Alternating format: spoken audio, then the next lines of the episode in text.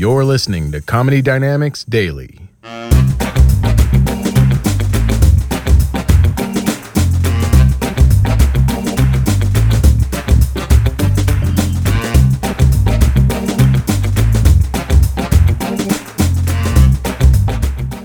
never gonna be comfortable.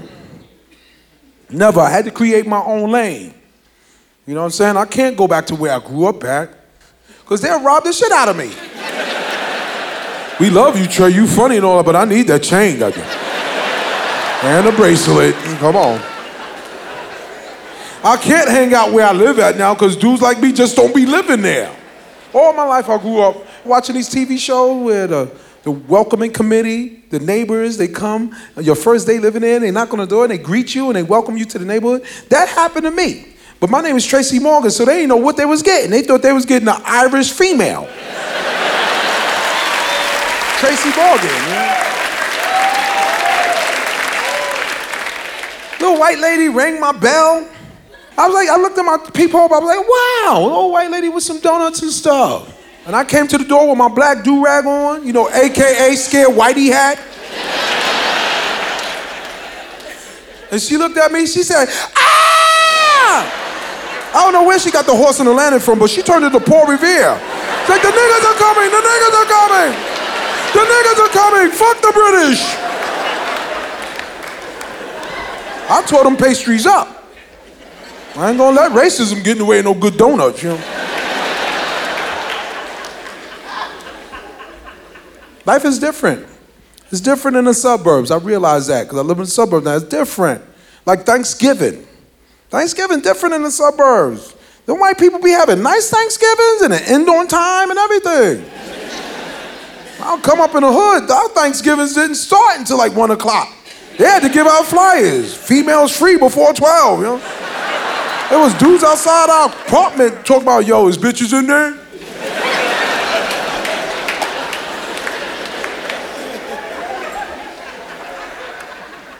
Thanksgiving in my house didn't start until somebody opened up that Smirnoff.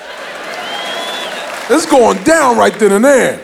I always had that aunt that was a Jehovah Witness. No, she ain't supposed to be celebrating no damn holidays, but she showed up anyway with her crazy family because somebody cooked. And she the first one. Nobody paying her attention because she just Jehovah Witness shit all her life. And then as soon as she get drunk, she the first one to pull that titty out. She dancing, doing an electric slide with it out. You cannot see it, it's electric, but you,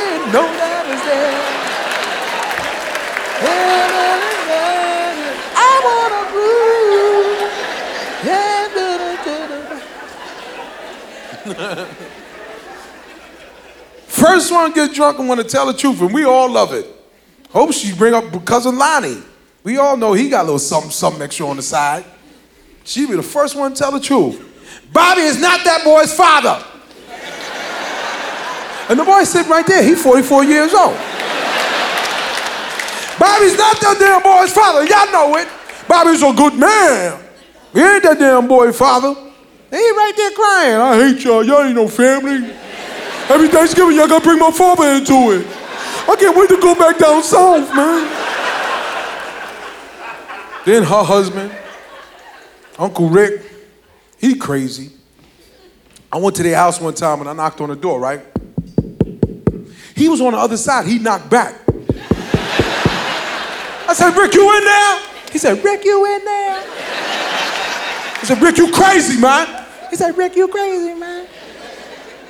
I ain't like spending the night at her house. I was like eight years old. And we get ready to go to bed at night and she want to threaten us with Armageddon. I gotta have nightmares about Satan. I remember she used to take us on them Bibles, you know, they give out the books like six o'clock in the morning, and nobody like Jehovah Witnesses knocking on their door. But that's the only time your moms let you curse. Mommy, the Jehovah Witnesses is at the door. Well, curse at them and tell them to go away. We don't want them damn books.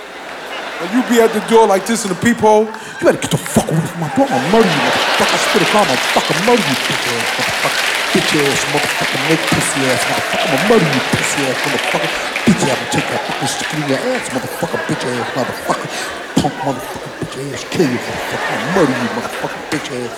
Punk pussy bastard, motherfucker. Did they leave?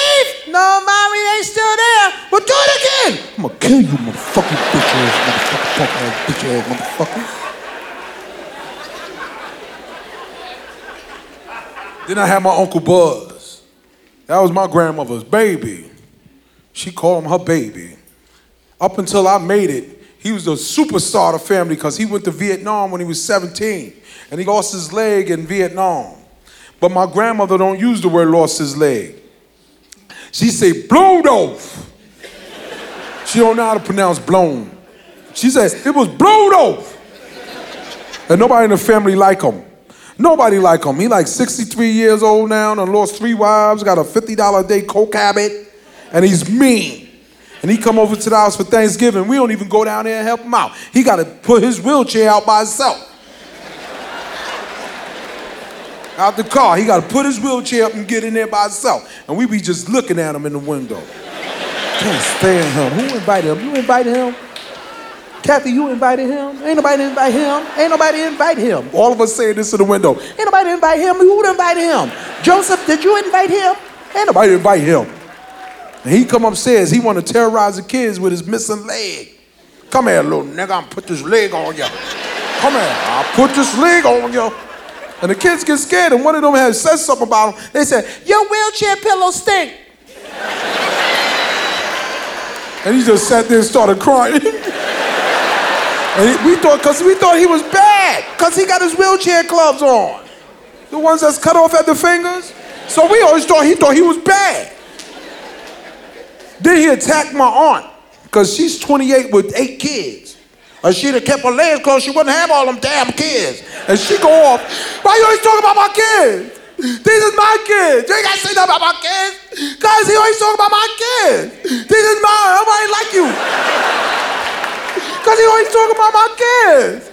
Don't be talking about my kids. That's why your wheelchair pillows stink. Watch when all their fathers come home from jail, they gonna fuck you up. He's talking about somebody. And then my grandmother, she was like when he lost his leg, she was traumatized. So she still think he's that 17 year old boy, her baby. And she come out the room with this obvious wig on, a nightgown filled with grease stains. And she come out there and she turned to Mahalia Jackson behind him. Who in here yelling at this baby? His leg was blown off in Vietnam. And every time she said Vietnam, her wig be crooked. This baby's leg was off in Vienna. Ah, grandma, your wig is crooked again. Goddamn, come here. See, this baby. I don't care if his wheelchair pillows stink. His leg was blown off in Vienna.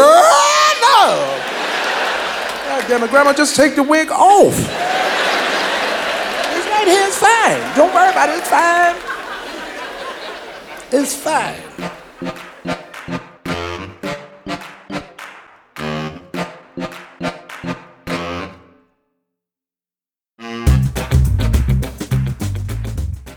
Comedy Dynamics Daily is an Acelcast original and produced by Brian Volkweiss, Richard Myrick, and me, Brian Adams. Thank you for listening.